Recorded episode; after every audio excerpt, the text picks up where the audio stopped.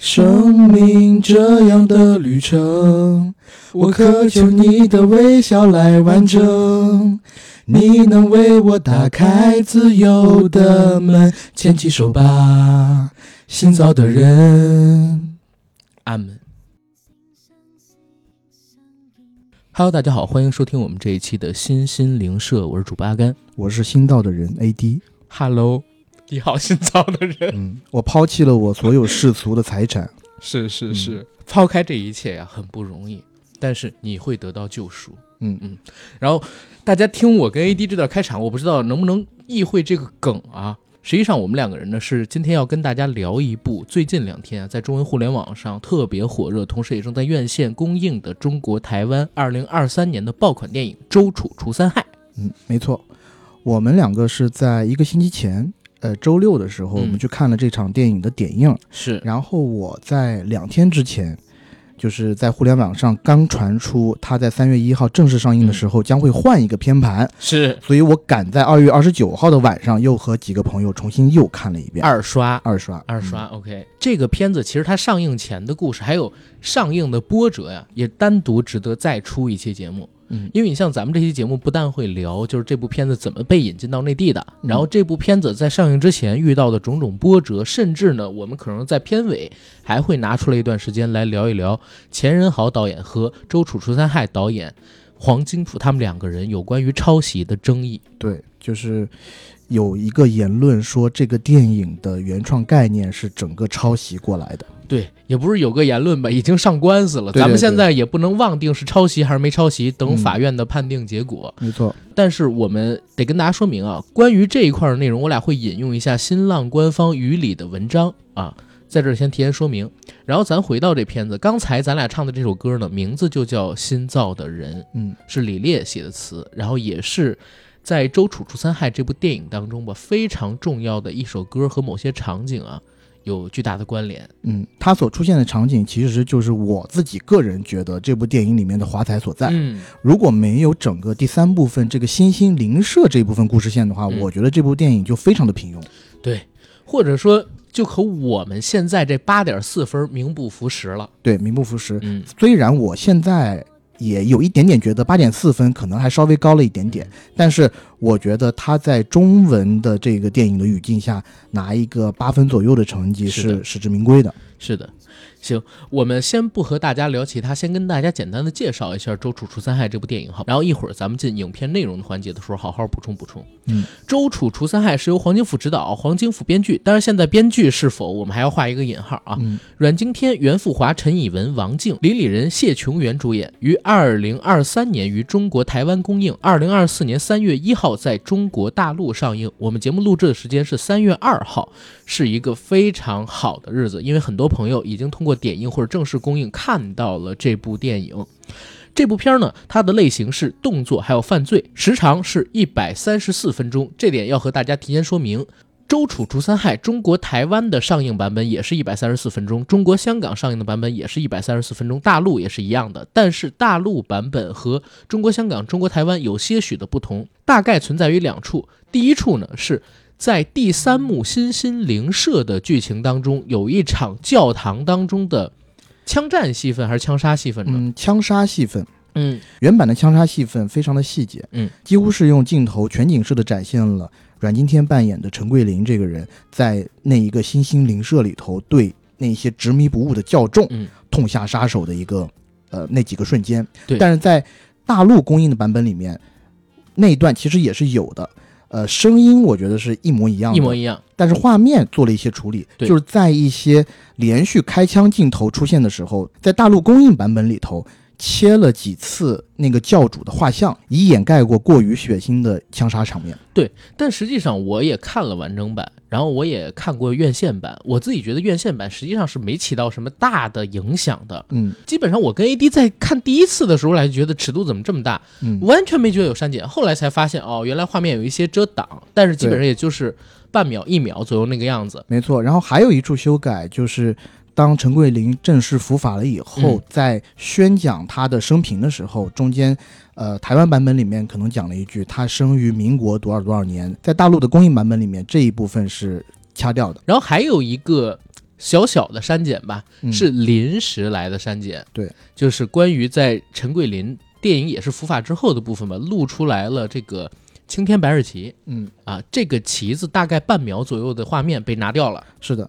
呃，也正是因为这一个青天白日旗的画面，所以引起了前两天在中文互联网上那一个轩然大波。是因为我和阿甘在第一次看到这部电影的时候，是一个点映场。嗯，当看到中段的时候，我们俩就在小声聊天，就在小声嘀咕说：“这真的是可以在大陆公映的电影吗？”因为我们觉得尺度实在是太大了。是的，但是就是因为。这样的一个大尺度的表现，所以让我们看完以后，我们两个人当下的反应是非常的嗨的。嗯，呃，而从那一个星期六之后的那几天，其实，在中文互联网上有大范围的对于周楚除三害的讨论。嗯，然后我们就看到他的豆瓣评分在节节攀高。八点我记得我在走进电影院之前，嗯，他在豆瓣上是八点一分。嗯，当晚他就涨到了八点二还是八点三。嗯，然后又过了几天，他涨到了八点四，然后就来到了。当时应该是星期三晚上，嗯，忽然各大微信群里面就流传了几个聊天的截图，嗯，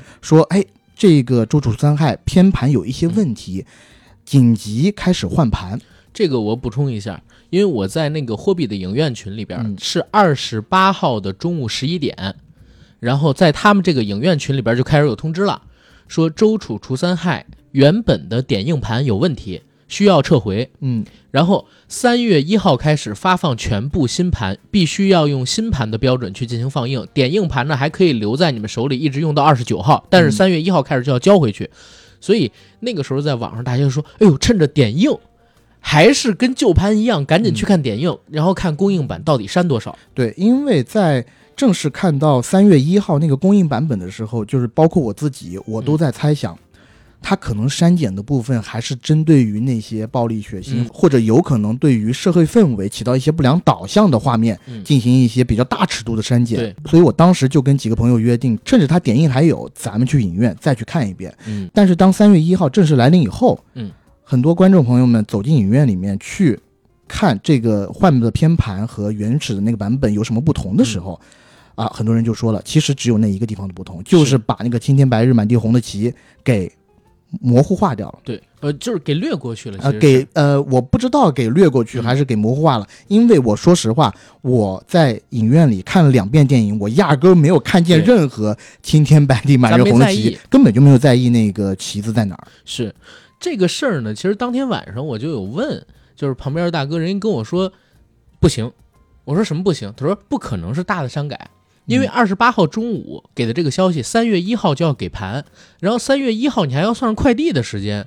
如果真的是大改的话，影院的上映标准跟大家在电脑上面看的那个 硬件标准是完全不一样的，它完不成，所以肯定是小改，但具体改啥他也不知道。后来三月一号等到这个旗子，呃的画面已经确认了之后，我又问这个大哥，这大哥跟我说好像是这不经确认啊，嗯，据猜测好像是他被举报了，嗯，被。人举报说，在这里边出现了青天白日旗，嗯，所以呢，也是广电总局之前审的时候，人家觉得也没什么事没想到反而百姓比他们还要严苛，你知道吧？对我这一点，我确实是想讲一下，就是这个会不会是稍微有点敏感了？因为很多人都去台湾自由行过，对，那你去台湾自由行，你这不是满大街都能看得到吗？对呀，有什么呢？就是，呃，他也没有在电影里面正面去宣扬这个东西，是，他只是一个地区背景。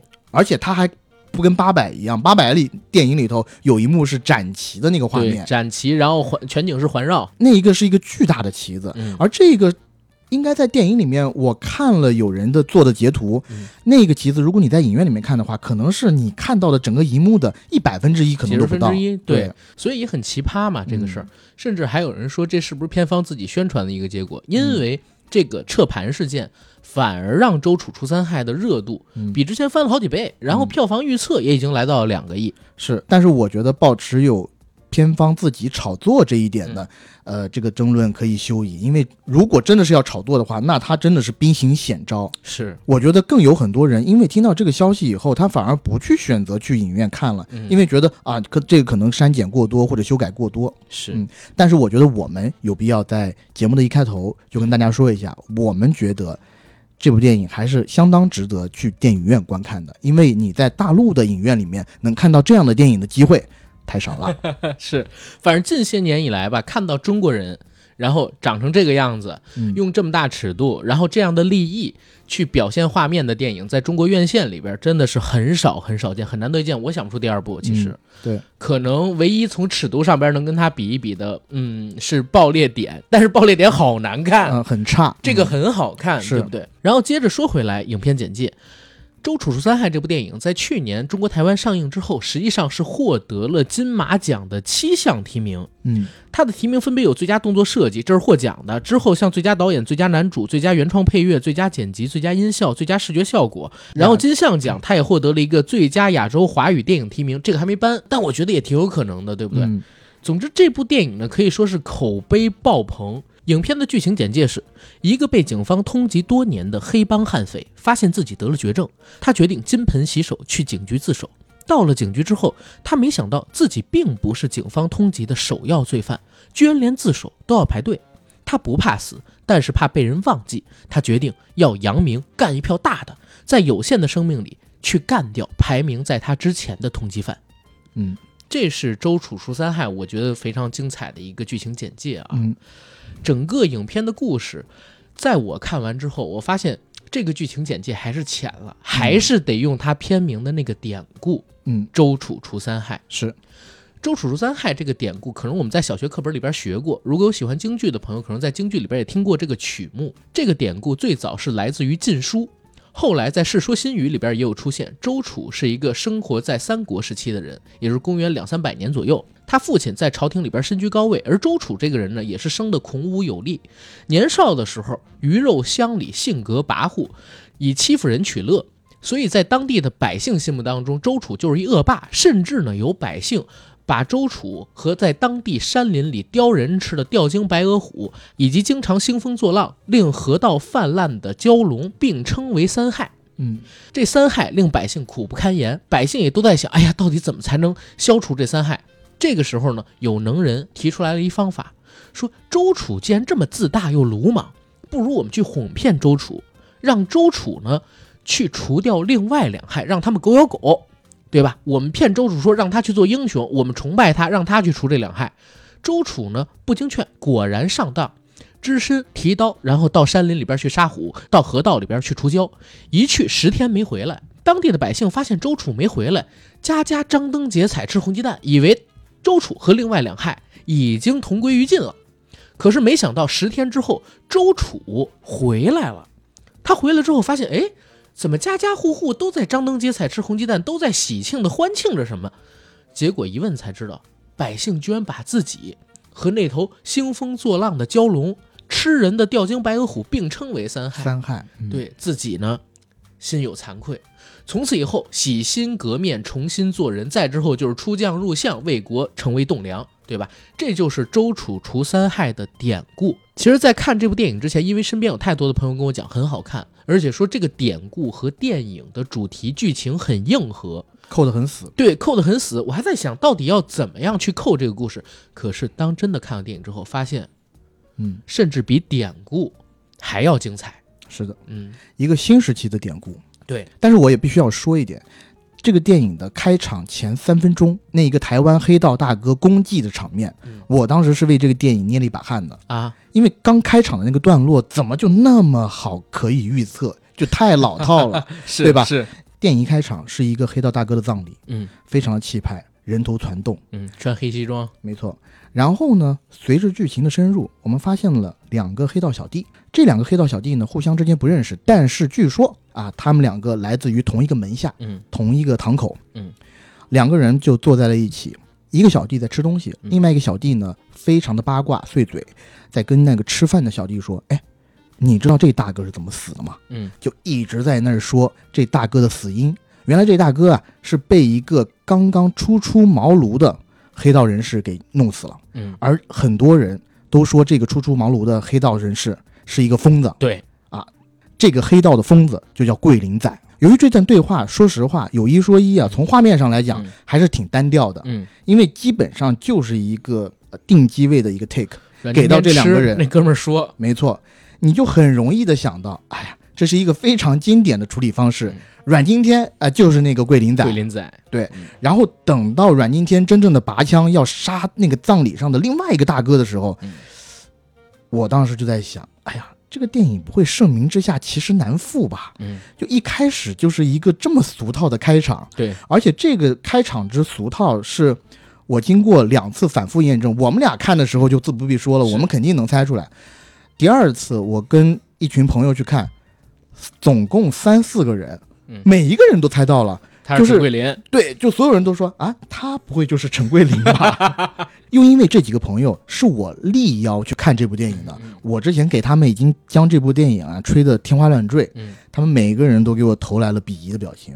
他说就这，对。但是随着那几个动作场面的到来。这电影开始好看起来。对我当时在看这个电影的时候，我是掐表的。嗯，正好呢，到阮经天他开场从这个葬礼出现，然后再到脱逃消失在公路上，是正好十分钟整。嗯，电影的时间大概是十二分钟，但开场有两分钟左右的片头嘛，对吧？从剧情开始整整十分钟。这个开场是近几年我看到的，我都不说是华语犯罪片或者说动作片，应该是全世界的犯罪片、动作片里边，我都觉得很精彩的一个开场。精彩、紧张、激烈，然后打斗的非常有模有样。这部片子的打斗，我觉得真的值得这个金马奖的最佳动作设计，而且实感很强。嗯，它相对而言比较贴近于真实打斗。当然了，也会有体能超人的问题。嗯，就阮经天受无数的伤，但是转过头他好像又是一个健全人，对吧？是。所以这个片子它的动作戏确实是非常可圈可点。我在看完十分钟的时候，我说哇，这个太精彩了。而且他还其实隐隐的告诉你一个问题，什么问题？如果大家去看《周楚除三害》的片名，它是猪、嗯蛇，还有鸽子，鸽子，对吧？这其实是象征着佛教当中的贪嗔痴三毒。比如说猪，象征着痴，也就是呆蠢，然后甚至是鲁莽。还有一些执念所在，一些执念，嗯，因为因为猪这个角色在佛教理论当中，它是茫茫然不知世上在干什么的，嗯，对吧？而蛇呢，大家都知道阴毒、狠辣、暴躁等等等等的。嗯然后关于鸽子是什么这块，我想跟大家说一下，因为昨天在北京群里边还有这个讨论，有人说那个阮经天是鸽子，说鸽子象征着吃，然后怎么样？其实不是，在佛教的理论当中，鸽子是贪，鸽子是贪，因为鸽子。很多人会觉得它可以无限的吃东西，甚至直到把自己撑死，它不知道饱，因为它是鸟类，鸟类的肠道短，必须不断进食，看起来比较贪得无厌。而且鸽子呢，在生物学当中也发现它的交配欲望是特别强的，嗯，所以往往佛教当中会用鸽子来代替贪欲。当然，除了鸽子之外，像鸡。像鹰也都是一样的，鹰为什么会被当做是贪欲的一种表现？因为小鹰居然会抓山羊吃，嗯，把山羊抓起来放到地上给它坠死，坠死之后再把它拉回到巢里边去分食。那么小的东西，然后吃那么大的生物，所以这是贪嗔痴嘛？但是如果你不像阿甘这样，嗯，知道贪嗔痴代表这几个动物，你可以从影片的画面当中直观的找到映射。猪为什么是陈桂林？因为它戴着一块小猪手表，佩奇，嗯。蛇是香港仔，因为香港仔的身上有一个蛇的纹身。是，而鸽子就是陈以文扮演的这个新兴灵社的尊者。嗯，因为在电影里面有一幕，我们看到这个尊者把衣服脱下来，在他的背上有一个大鹰的纹身。是的，嗯，他们代表着这些角色。然后阮经天这个所谓猪一样的吃，他其实在第一幕当中已经告诉你了，为什么？因为通过那小弟的口音，你知道他本来是去。弹树，结果直接上了手榴弹，把对方弄死了。是的，结果把对方弄死之后，他自己这方的老大也干不下去，没法保他了。嗯，对不对？江湖追杀令，就相当于他给老大去办事儿，结果把这事儿给办砸了，甚至说办的不可收拾。老大也得反过来对付他，就把这个人的盲蠢给塑造出来了。而同时呢，在第一幕当中还有一个非常重要的事儿，因为。跟他一起特别八卦的哥们儿说：“桂林仔，桂林仔，桂林仔。其实你通过桂林仔这个仔字儿，你也知道他初出茅庐，没有混多长的时间。哎，他那个台湾的语音应该是叫桂林骂。”是吧？我我不知道这个我就不懂了。他呢对自己的名号特别的在意，是跟他说我不叫桂林吧，我没有名字啊，我叫陈桂林，下次不要再这样叫我了。对，其实是首尾呼应和结尾，我叫陈桂林，他自首那场戏份是连在一起的。呃，其实那一场戏还有一个细节，当我二刷的时候，就是他在吃饭吃了一半的时候接起了个电话，嗯。这个电话是他奶奶的电话，是。他跟他奶奶在通话当中有提到，他给他奶奶最近寄了一笔钱，然后这笔钱呢要比以往的要大，嗯，但是呢要让他奶奶安心的花，嗯，然后那一段通话的感觉，在那一瞬间让我觉得他其实是一个非常孝顺的人，嗯，甚至有点点愚孝，没错。但是呢，就是因为他的单纯。我自己觉得阮经天扮演这个角色其实是单纯，嗯，对吧？他其实没有所谓的善恶心理，或者说对于善恶的感知度不强。他就是想出名，对，就是想出名，所以他鲁莽嘛，所以他吃鱼嘛。开头十分钟，他作为黑道小弟，连办两起大案，我觉得他这个人物就是想在黑道里混出一番事业。对，可是没想到下一个镜头就是四年后，嗯，他躲在窗外。然后看路上的情景，从这儿你知道，这四年里边他一直在躲躲藏藏，是的，对吧？压根儿也没有在黑道里边真的搏出一个名堂来，或者有人知道他是个通缉犯，有人说，哎，这人是个疯子，但是没有建立起自己的势力，他这个人就不是一个能当大哥的人，他就是个莽夫，是对。然后随着剧情的深入，开场这十分钟结束了之后，是。相对比较长的一段文戏吧，我觉得大概有二十分钟左右。嗯，这点其实我都会觉得稍稍有一些些闷。其实我在看第二遍的时候，我觉得那个节奏是可以更紧一点的。对，嗯，就是它中间这一段文戏，尤其其实那段文戏当中有一个人的表演，我是不太满意的，就是那个女女性医生。女性医生那个角色在看第二遍的时候，尤其让我出戏，因为她的所有的语音语调都是非常机械式的。嗯，甚至我有一个。朋友在一起看的时候，他就说：“哎，这个女机器人是谁？嗯，是谁演的？她到底是干嘛的？因为在最开始我们并不知道这个女性角色其实是给这些黑帮人士所做的这个秘密医生嘛。其实她这一块前情给的铺垫就是不完整。嗯，女医生她其实到中后段的时候，对于她的人设都特别特别的单薄。嗯，到最后的结尾，她给自己用言语去进行补充也是无力的。嗯，对吧？对这块人物的塑造是缺乏的。但是，他这二十分钟里边，我自己第一也是觉得这个女医生演的不太行啊，比较的呆讷。然后再有一个点是，其实也很好猜。对他们之前在聊这个有关于肺癌的事儿的时候，我其实在猜，就是女医生得肺癌。嗯，你知道吧？最开始是。但是随着剧情的深入，我又被他骗过去了啊！我一直觉得这个陈桂林就是一个得肺癌的角色，然后再到最后那个底翻出来的时候，我觉得是高明的，我觉得是喜欢的。我跟你一样，我最开始在猜就是他在骗陈桂林，但是后来就比如说口吐黑水，最开始口吐黑水的时候，我还真的以为是啊嗯，难道真的有有肺癌吗？对不对？结果到了后来也是跟你一样，又反过来了。这二十分钟如果能做得更精巧一点，做得更细一点。删掉一些无用镜头，片子我觉得会更紧凑嘛，会更好看。然后，但是也无所谓。总之，这二十分钟的内容就是告诉你，告诉陈桂林得了肺癌，而且劝陈桂林在有生之年还能活命的时候去自首。这样的话呢，身心得到一个净化，来无来去牵挂的好去地狱，对不对？但是陈桂林的意思就是说啊，我去自首，去你妈的吧！三个月内给我找个心肺，然后他就走掉了。可是这件事儿对于陈桂林而言还是一个挺大的包袱，他是有思想负担的，嗯，所以收拾了一趟自己，真的选择去自首。但是在去自首之前，其实他真正的直接动因是因为在家里他对着关圣帝君的像占卜，嗯，就是那种闽南。闽南那边，我们经常能看到的，拿着两个半月形的那个占卜的器具，对，去呃做一个抛掷的动作。他在关老爷面前连占九到十次，所有的结果都是一样的。而在此之前呢，其实他有一个情感的冲击，就是因为他最爱他的奶奶，或者说他最爱的奶奶去世了。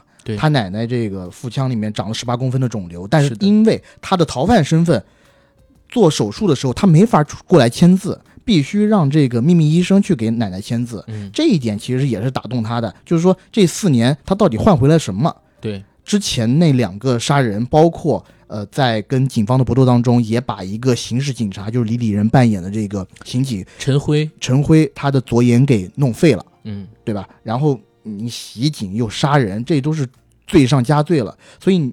在这四年当中，肯定就是各种鼠窜，也没有办法可以和奶奶共同相聚啊，颐享天伦。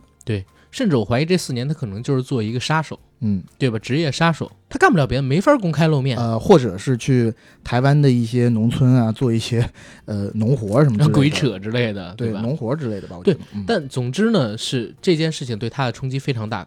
我一直在想，他跟关圣帝君面前问的，可能并不是自己该不该自首，嗯，而是说我要不要。在死之前，再干一件惊天动地的事儿。嗯，这件事可以是自首，让大家都震惊一下，因为自己他觉得自己啊是一个那么那么知名的逃犯，他觉得这件事可能是一个大事，而他真正到了警察局的时候，发现自首要排队。嗯，这一块其实是引入了一个台湾当局的历史事件，但是时间背景上有所不同啊。我也是看这个后续的一些扩展资料才发现的。我是看钱仁豪的那一篇。对那篇文章我才知道，我也是看钱仁豪控诉黄金府抄袭那篇文章里我才知道。嗯，大概在九十年代后期的时候，因为中国台湾的黑社会问题很严重啊，包括那个时候黑金之类的，大家都已经看到影响到政治层面了，所以当时的台湾当局出台一个调令，所有的黑帮成员如果可以带枪自首，那可以既往不咎。嗯，对不对？所以在出台了这个调令之后呢，有特别多的黑道人士。大哥带着小弟，然后去自首。嗯，然后钱仁豪控诉黄金府抄袭那个文章里边就说自己有一个大哥，这个大哥给他讲了自己去自首的故事，发现那天他去自首居然要排队，为什么？因为有一个比他更知名的大哥带着自己的一帮小弟在自首，自己哪怕先到也要给这个大哥还有他的小弟们让位，嗯，对吧？所以这件事对他的冲击很大，进而。他把这件事记到现在，告诉钱仁豪，钱仁豪弄了个剧本，然后可能又影响到，可能又影响到黄金府啊。这个东西我们还没办法确认，但是《周楚除三害》里边这个剧情一定是来自于九十年代后期，对吧？黑道自首这件事情，这个我觉得和陈桂林他的预期不符。对，而且陈桂林还强调过一个事儿，我哎。我是陈桂林，对，但是四年过去，没有人知道陈桂林是谁，对，还是让他去排队。结果在排队的过程当中，他发现了一页通缉令，对，那是一张黄纸，贴在了警局的布告栏里。嗯，但是那个黄纸上面呢，其实覆盖了很多七七八八的其他的公文，我们只看到一行字，就是全台三大通缉犯。嗯，当他把那些七七八八的其他公文给翻起来的时候，他看到的是，哎，排在第一、第二位的不是他。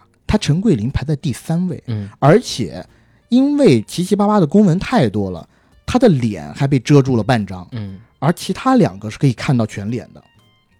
他当时我觉得就心里起了变化，对，而且他的名字也只剩了一个陈，嗯，而且再说一点，那张纸可能不是黄纸，只是放的时间太久了，泛黄了，是的，所以还是刚才讲剧情简介里边那句话，他不怕死。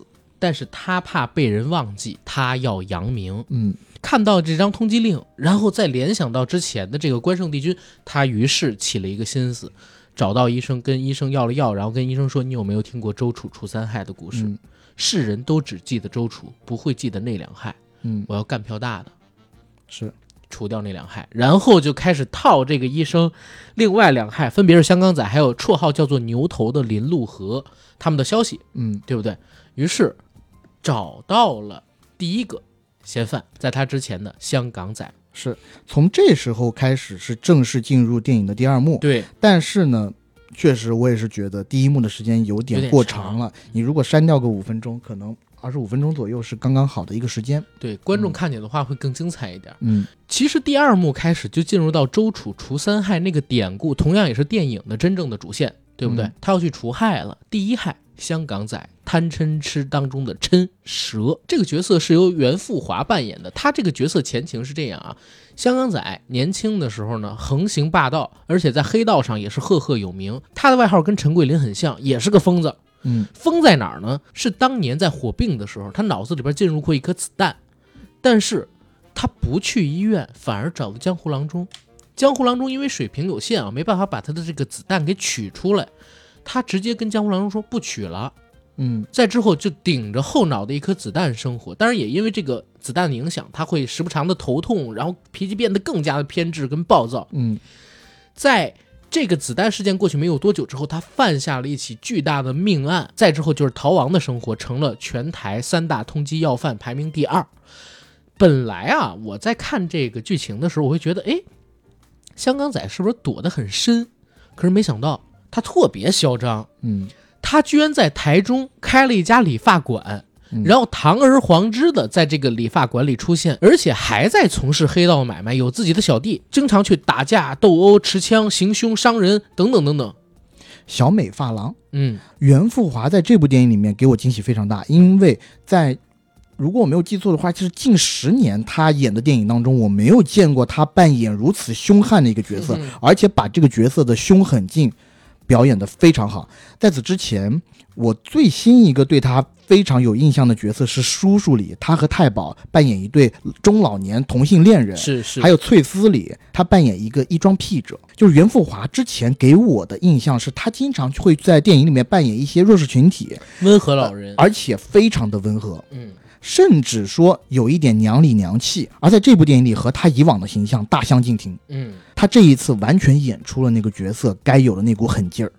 而且有一点十恶不赦，十恶不赦。嗯，然后在这部片子里边这一段场景，我在看到的时候，我就跟 AD 说：“我说啊，尺度有点大呀。”嗯，开场我不觉得尺度大，这一块儿因为涉及到两个，一个是血腥，一个是情色。对情色这个问题，我可以跟大家呃稍微聊一聊。嗯，就比如说在这个里头，当第二天晚上的时候，袁富华嗯回到家。因为那一天早上，他已经在小美发廊里面撞见了过来踩点的陈桂林，嗯，甚至就差一点点要和陈桂林发生一场打斗，嗯，但是还好被无意中闯进来的警察给打断了。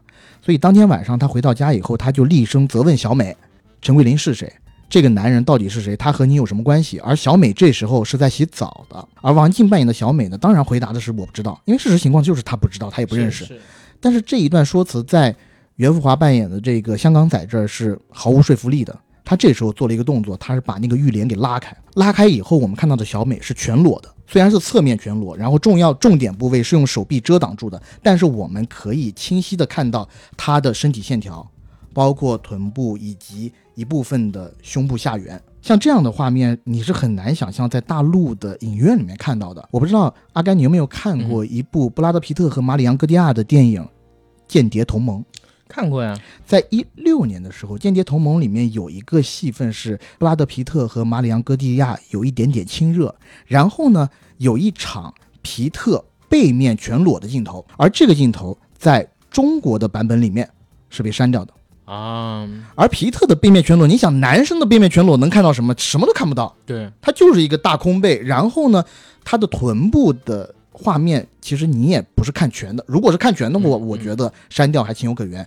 他也就只是露了一点点全臀部的上缘。哎，但你要说这个，我其实也看到一个男性全裸，在那个《我要我们在一起》里，嗯，屈楚萧有一场戏背面全裸，然后扑向那个张静怡，嗯，那一场戏是虽然很快啊，但确实是完整的。我觉得男性，嗯，这还 OK，还 OK，就是，但是我刚刚举的是比较极端的一个例子啊，就是说男性的背面。也要把它剪掉，嗯，你更别说女性在侧身的这个，对，而且在此之前的那一晚，有一场戏是袁富华扮演的香港仔把小美的头慢慢的按下，嗯。然后我们从画面里面，他提前还解开了裤子，那个动作也拍了。是的，一般我们在大陆影院公映的电影里面看到这种桥段的时候，基本上第二个镜头就会很快的给你切回男主角的这个正面，或者直接切到窗外的阮经天视角了啊。对，就是或者就是切远景，或者就是虚化。但是在这部电影里面接的是一个窗外的视角，我们是可以从这个视角里头看到一点点王静的头发的。然后王静在那儿干什么事情？其实我们也不需要多说了，大家都心知肚明。嗯，就在这两个场景出现的时候，我阿甘其实心里就犯嘀咕，就说：“哎，这个尺度有点过大了。”我觉得这个真的不是我们在这儿自我阉割，而是我们基于以前我们看到的一些审查尺度而做了一个比较合理的判断。嗯。正经这片子拍出了孤注一掷想拍，但是当年没有拍出来的东西。孤注一掷那个就是很典型的自我阉割了，他都。嗯，对，就是当角色做出相应的动作之后，接的第二个镜头就是我刚刚说的那一个主角的特写。对，然后关键还没做什么呢，张艺兴敲门了，是对，就给打断掉了。所以当时我看到这个镜头的时候，我说啊，这也能过？嗯，对不对？按照过往的理解啊，是对。然后我们再接着往后说王静这个人的身份。其实通过剧情我们可以知道，他始终在被香港仔控制着。因为王静这个角色的母亲，她其实和香港仔之间有情人关系，甚至替香港仔去坐牢。嗯，香港仔好像一直在利用他母亲在牢里到底生活怎么样也好，或者说还有一些其他方式吧，包括供养小美啊等等，软禁他、囚禁他、圈养他、控制他。然后也对他实行了一些性侵。小美这个角色苦不堪言，而从这一幕你能看到阮经天。我之前不是说他没有善恶观念，他是比较莽直的嘛，然后甚至比较呆。他看到小美之后，他有恻隐之心，嗯，他会想救小美，嗯，让她摆脱香港仔的控制。但是我在看电影的时候，包括我看两遍电影，嗯。我都不觉得他的第一出发点是救小美，呃，他肯定不是，但是是顺手而为，他有恻隐之心。顺手而为，确实有恻隐之心。嗯。但是我在看电影的时候呢，呃，包括这个香港仔这部分和之后的林路河部分，嗯。最主要的还是陈桂林在想要办事以，暴制暴嗯，在复仇。对，为什么要复仇？就是因为陈桂林去踩点的时候，被香港仔制住了一头，嗯，香港仔拿剃刀剃压他破了，踢破了他的眉间。对，给他断了个眉。嗯，其实香港仔的举动对陈桂林而言是不能接受的，因为陈桂林这个人很明显，他特别看重自己的名声面子。你跟我都是罪犯，你凭什么压我一头？我得嗯找回这场子，嗯对不对？当然了，他也是可怜王静，所以才会在除掉香港仔之后，要带他拖。着残躯对嗯回来救王静。是，嗯，香港仔这场其实给到我的冲击力啊，也就在于尺度。我自己并没有觉得从剧情上这个桥段有多打动我，就像你说的一样，如果没有第三幕，对，这部电影就是相当平庸的一部复仇爽剧。对，就是复仇爽片。但是有了第三幕，它就不一样了。嗯而且我补充一点，我在第二遍看的时候，其实我第一遍看的时候没有理解，呃，陈桂林的一个动作，嗯就是当陈桂林和香港仔两个人做那一场生死决斗的时候，因进到了一个已经废弃的，应该是温室或者是一个工具房间的一个废弃的房间里。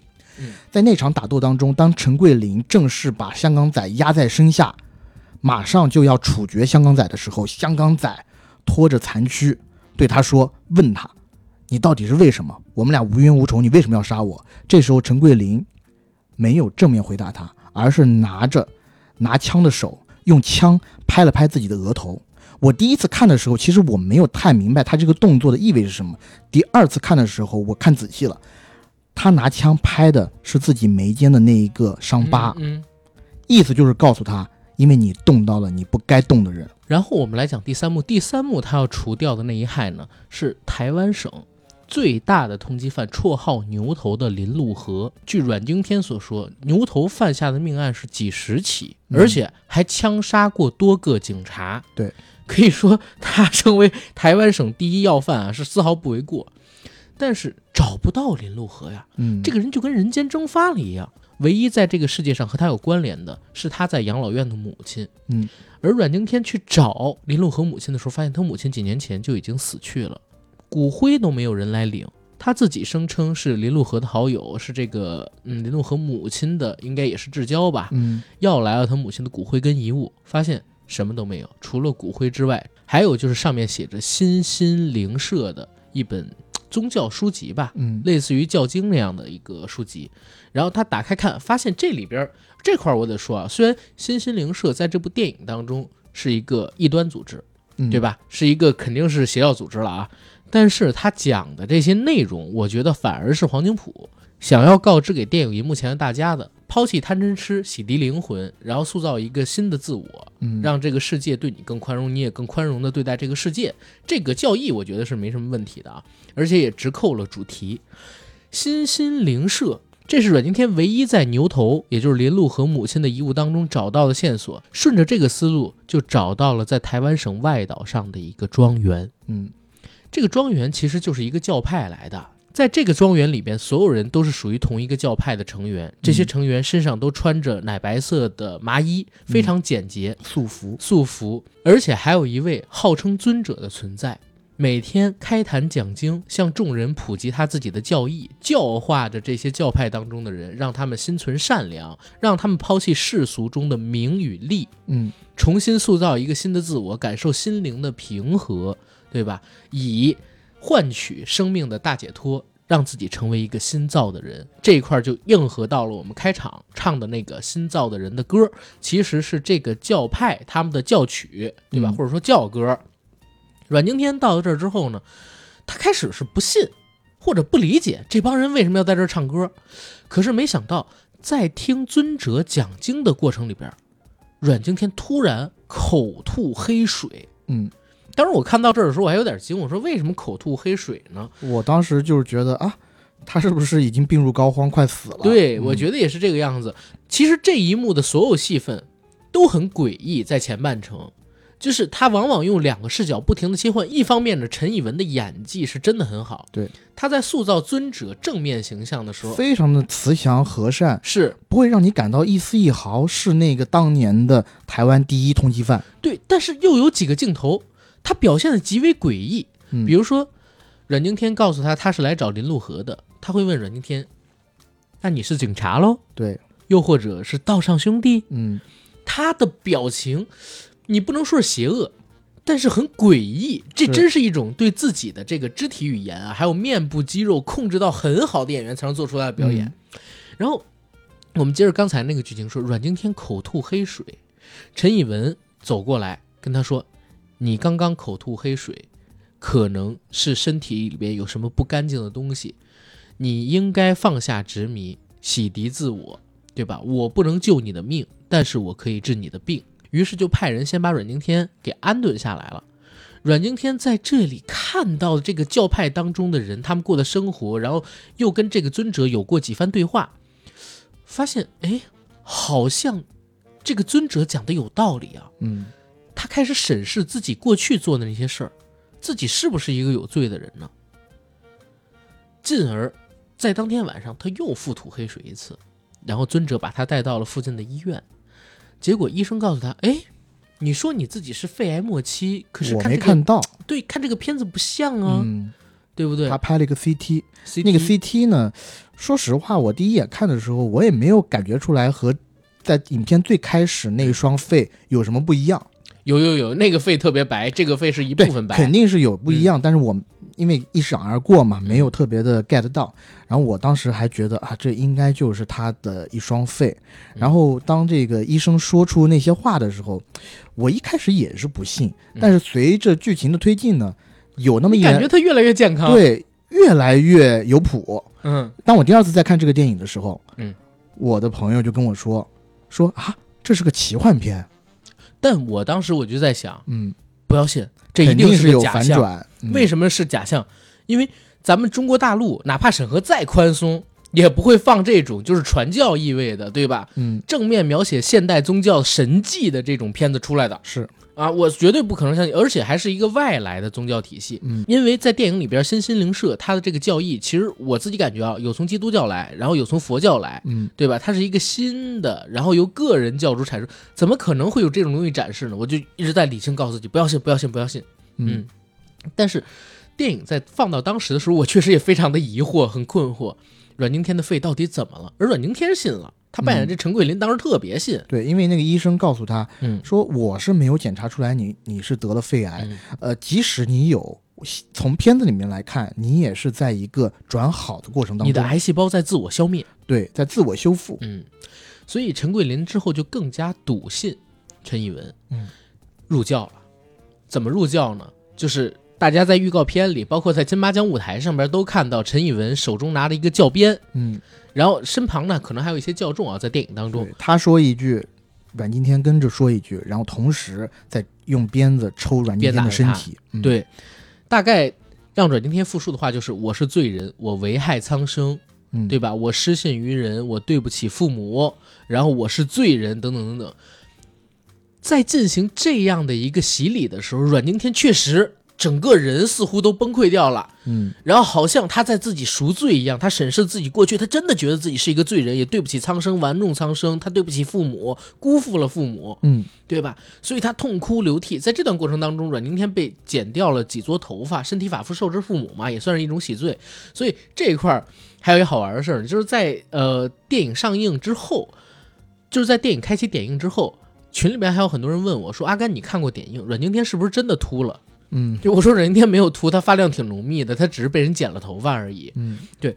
总之这一段呢，给到我的冲击还是挺大的，因为阮经天在这一场戏的表演，我觉得挺好。对他其实这一个电影里面，阮经天的表演确实是可圈可点的。对。而且非常令人信服。紧接着那一场戏，我觉得他演得更好。嗯，因为在这一场戏结束之后，就是第二天早晨，阮经天起来，然后他发现自己的背上有那些被鞭打的痕迹嘛。然后但是他的表情是非常幸福的，幸福。然后他在镜子面前露出了一个极其天真的微笑。嗯，那个笑，我觉得表演的真的好。嗯，然后跟前半程他同样是赤子之心，他没有善恶之分嘛，这个人莽直嘛。对。但是到了这一块，你能明显感觉到他是偏善，然后又是纯真。嗯，他的纯真在前半程最开始的五分钟有一个体现，就是当他在公祭典礼的现场杀了那个黑道大哥之后，他冲出来，冲出来的那一刹那，他和警方对视了。嗯。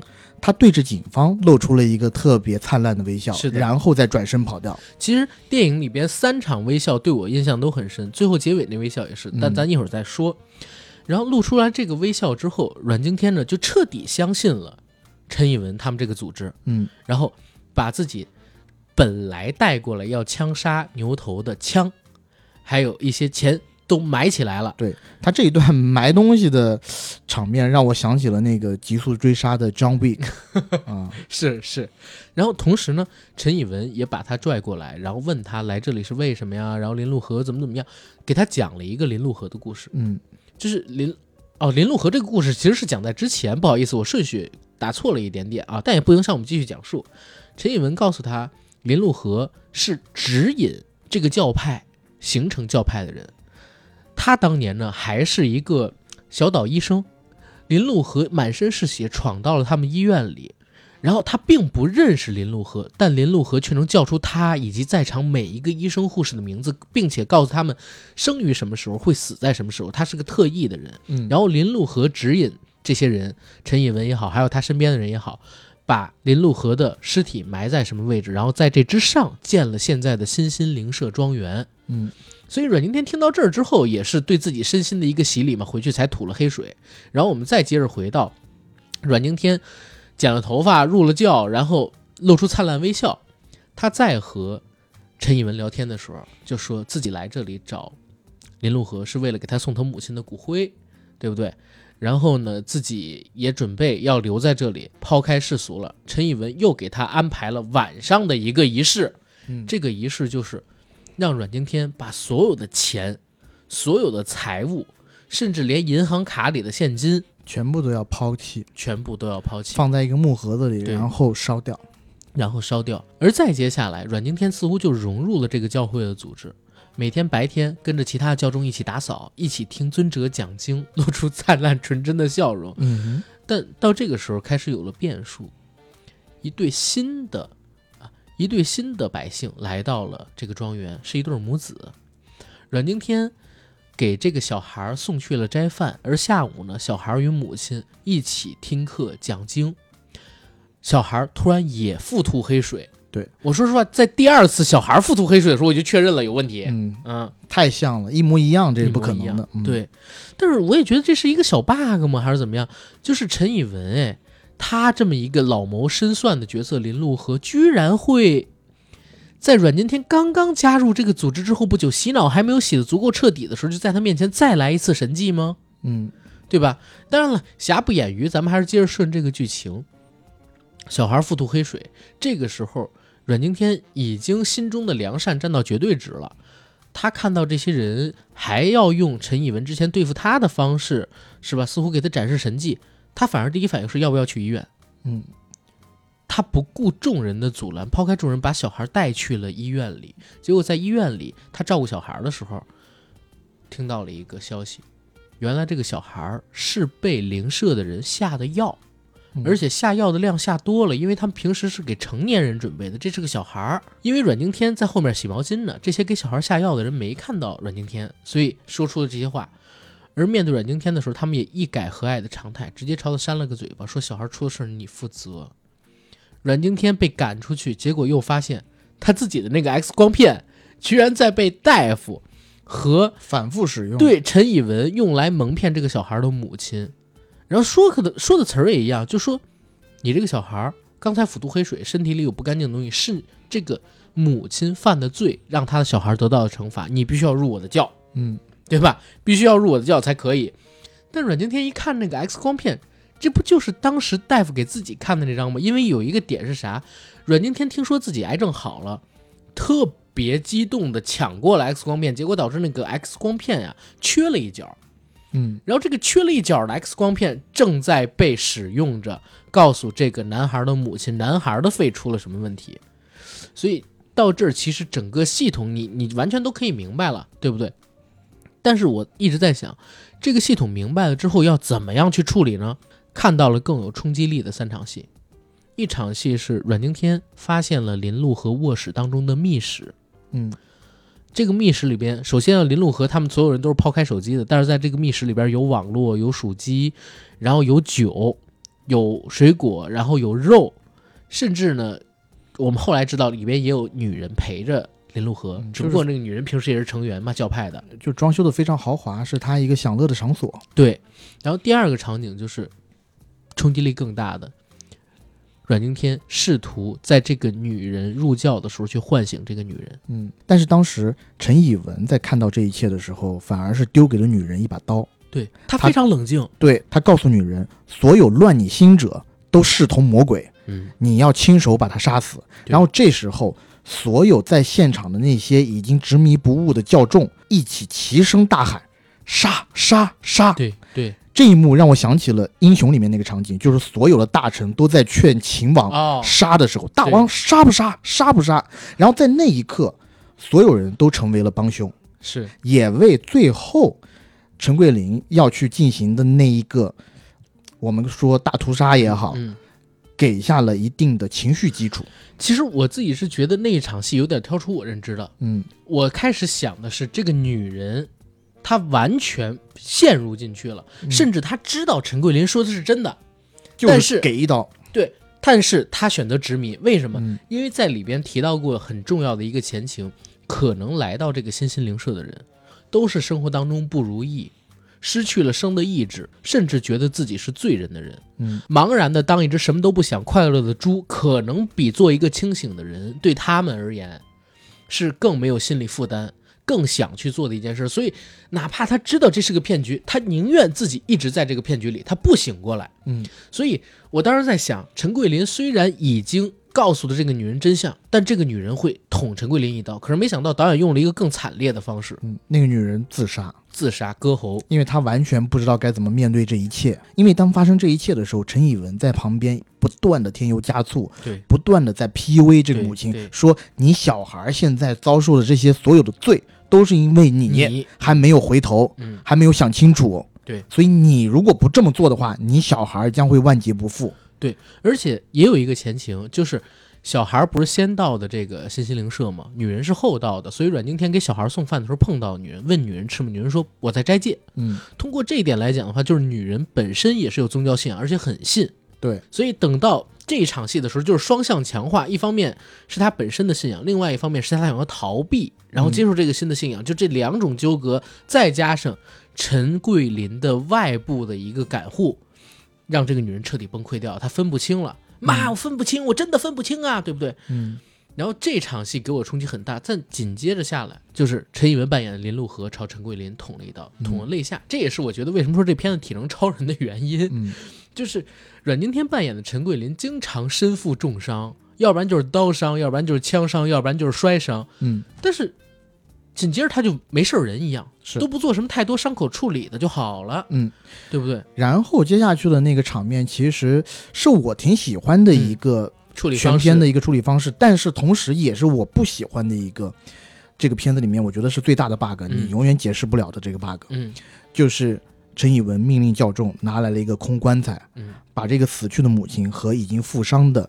阮经天扮演的陈桂林一起封进棺材里，并且让教众把这个棺材拉到海边去把它埋起来。但是这一幕就是这个全片我觉得就是最大的一个 bug，因为当这个棺材被埋到地下，首先那棺材很窄，对，当被封死之后，棺材里面能储存的气体肯定不多，多。然后被埋下去以后，我们还真的看到了教众真的把这个土给盖了一层，甚至教众。都在土上来回踩来踩去，把它压实了，然后时间又经过到了，好像在电影里面时间差不多一夜，或者至少是白天到黑夜，太阳快出来了。就这些都不管，就这个 bug 为什么说是 bug 呢？就是因为，在这种情况下，陈桂林应该早就死了。对他没有五马瑟曼的那种能力。五马瑟曼我们在《杀死比尔》里面看到他也被封进棺材里，但是他是学过那种。掌法的，对吧？一是龟息，二是那种掌法，不停的在棺材里面去轰击那个棺材板儿。嗯嗯。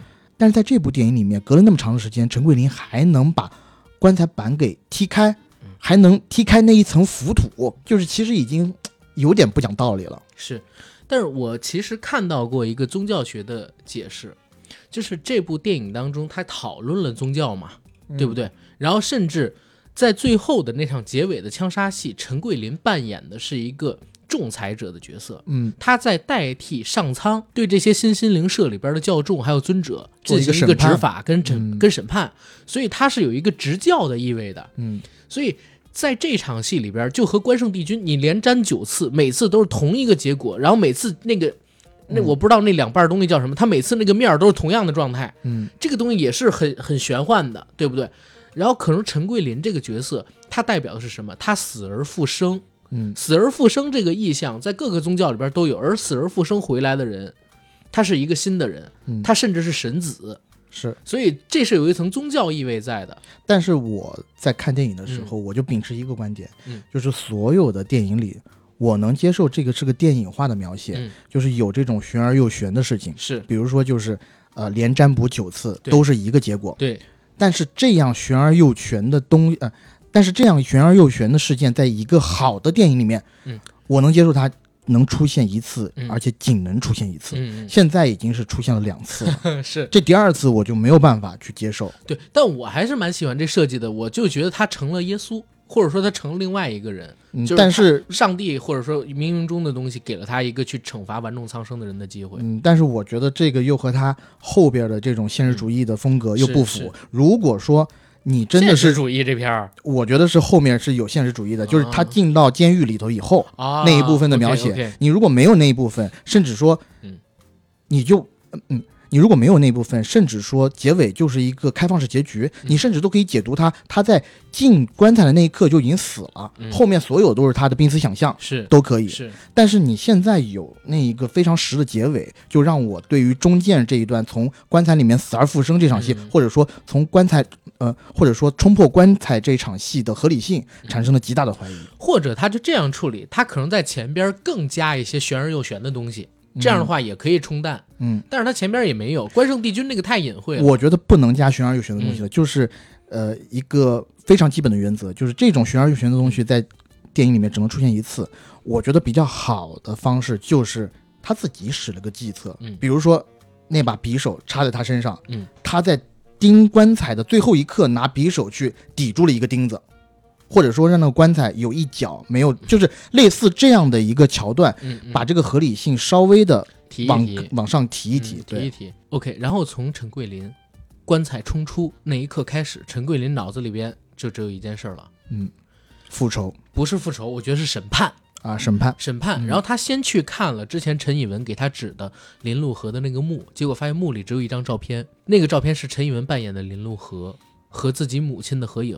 然后他又比对了下通缉令上的照片，通缉令上是林路和年轻的时候还比较胖，陈以文因为这些年比较消瘦，嗯，所以他长得不像了。但是呢，他已经确认这就是林路和，于是挖出了自己埋藏在地下的枪，还有过去的衣物，拿回了子弹，到教堂里去审判那个尊者，还有他的信众们。然后在跟尊者对峙的那场戏，因为当时尊者还在讲经嘛，对。啊讲法嘛，嗯，他跟尊者对峙那场戏，我觉得也是很精彩。对，但是也要再说一点，这个电影如果在教堂里面只有他去杀了尊者，那在我这这个电影也是一个平庸之作，还是一平庸之作，没错。他就是在最后那一番玩简直太漂亮了，对，因为他在跟尊者对峙的过程当中，他杀了尊者嘛，嗯，然后我们理所应当的都以为。他已经完成了他的使命，对他应该可以走了，可以回去了。而且确实也拍了他下楼的场景。没错，当他走到那个楼梯拐角处的时候，没想到的事发生了。这个也是我觉得这个电影最精妙的一笔。那些看着尊者被杀的信众，他们的信仰没有崩塌，嗯，反而还在那儿继续着唱着那个颂歌，就是我们在节目开头唱的那首歌。这样的旅程，对吧？这时候陈桂林就受不了了，嗯。又继续回到了那个教堂里，教堂里开始大开杀戒。其实这一块，我觉得有几个点的设计都特别妙。第一个设计，因为刚才我们说他扮演的是一个审判者的角色，嗯，对不对？如何完成审判？如果你是百分百能杀人，这不叫审判，嗯，他必须有天意的一些参与，才能叫审判，对不对？你只是一个执行人，这人该不该死是上天决定的。他设计了一个什么桥段？就是这枪会卡壳，嗯，然后他有一句话说的特别好：如果我枪里现在还剩九发子弹，他对着林路河，就是陈以文扮演那角色，如果这九发子弹全都卡壳，那是天意；如果其中有一发打死你，就代表上天在惩罚你玩弄苍生。嗯，然后最妙的地方是他前两枪都卡壳，对。然后呢，再加上最开始那一枪，其实他卡壳三枪打陈以文的时候，是的。然后到第四枪，也就是他连续开枪之后的第三枪才打死陈以文。其实那一块我在想，因为陈以文在玩弄苍生，所以上天在陈以文该遭受惩罚的时候也玩弄了一下他。嗯，就是这一块设计非常的妙。而到后面他枪杀这些教众的时候，因为枪也会卡壳，他又在实行一种审判者、执行人的角色，他帮助上天去执行这件事情。但是上天决定这人该不该死。每当他用枪指准一个人，摁下扳机，这人死掉。OK，他转到下一个人，这枪咔卡壳。本来坐在地上或者说正在唱歌的人，会突然之间感受到好像上天原谅了我，又给了他一次机会。对，然后本来他是不害怕的嘛。站起身来，立刻就跑掉了。他立刻有了恐惧，似乎就是赎罪了，对吧？或者说他觉得自己的罪没有那么重。为什么这些人不逃？回到我们之前那个说法，你做一只茫然的，然后什么都不懂的快乐的猪，比做一个清醒的人，可能对这些人而言啊更重要。所以他们宁愿沉迷着，因为有可能回到现实社会当中，嗯，他们背负的。太难太难了，嗯，我我都我都不只是什么说什么，我都不只说是什么房贷车贷之类乱七八糟的东西啊，有可能这些人里边有很多就是逃犯，有可能这里边有很多人犯下了春夏秋冬又一春里边那种罪，对不对？他们不愿意回到现实社会，就想在这儿沉迷着。那阮经天他自己开枪的这个行为，有可能就是替上天给他们进行一个审判，给他们一次机会，让他们在上天边裁定自己。是的，但是这个电影有意思，也有意思在每一个人对待上天给他们的重新一次机会的时候，他们的选择是不同的。有的人看到以后就特别惊恐，或者说恍然大悟，对，哎，重新给我一次机会，我得抓住，我得跑。对，但有的人还是执迷不悟。对，这时候陈桂林就不会给你第二次机会。我觉得这一场戏在我眼睛里边，阮经天整个人发着光，特帅，你知道吗？对，而且呢，因为我们在这个时候，我们俩都看过原版了嘛。其实，在原版里面，阮经天在在审判讲台上那群乐队的时候，其实杀的是非常从容的，一个一个就是特别从容，在像我们怎么说呢？好像在干一件非常平常的事儿，对，一个接一个的倒下。还有一个场景，在这一幕戏之前，是他已经杀了地下所有的人，嗯。然后他没子弹了，他就坐在那个讲台上，然后周围人还在唱歌，然后他换子弹，周围人唱歌，好像对他们而言这是一件特别稀松平常的事，特别淡定，对，非常的荒诞。但是最后处理的结果就是这些人都死掉，嗯，对吧？这一场戏真的整个流畅的让我哦大声的喊爽，然后从最开始阮经天喊我给大家一分钟的时间，如果现在你不走。那可能下场就和他一样，那些还没有穿着教重衣服、刚刚来到这儿人都跑了，然后阮经天开始倒数，而且倒数的时候居然也在玩花活，十，时间不多了，五、四，哇靠！我之前你知道吗？我一直觉得阮经天是金马最水影帝，嗯，因为他那一年凭借《manga》得到影帝的时候，与他同台竞技的有秦昊，还有王学圻，嗯，还有宁大红。与这三个人的表演相比，我觉得《manga》里头虽然阮经天演的确实不错，但是还是嫩了一点儿。是，而且当年还出现一个事儿嘛，就是，呃。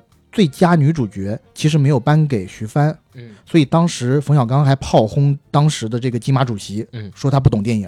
但是最佳女主角颁给了《纨绔青春》李丽萍，《纨绔青春》因为李丽萍的关系，他说哪里得奖，我还特地去看了，我觉得是 很难看的一部片儿，嗯，所以可能吕丽萍演的是真好吧，我只能这么说，要不然我实在理解不了为什么金马奖会把一个最佳女主角给到一个这样的电影，好吧。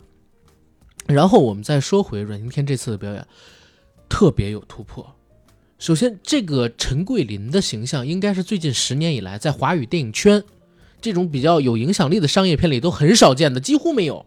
嗯，以前最容易出产这样角色的其实是香港电影，但香港电影已经很多年没有出现像陈桂林这样有争议性、有闪光，然后同时身上又有复杂人性。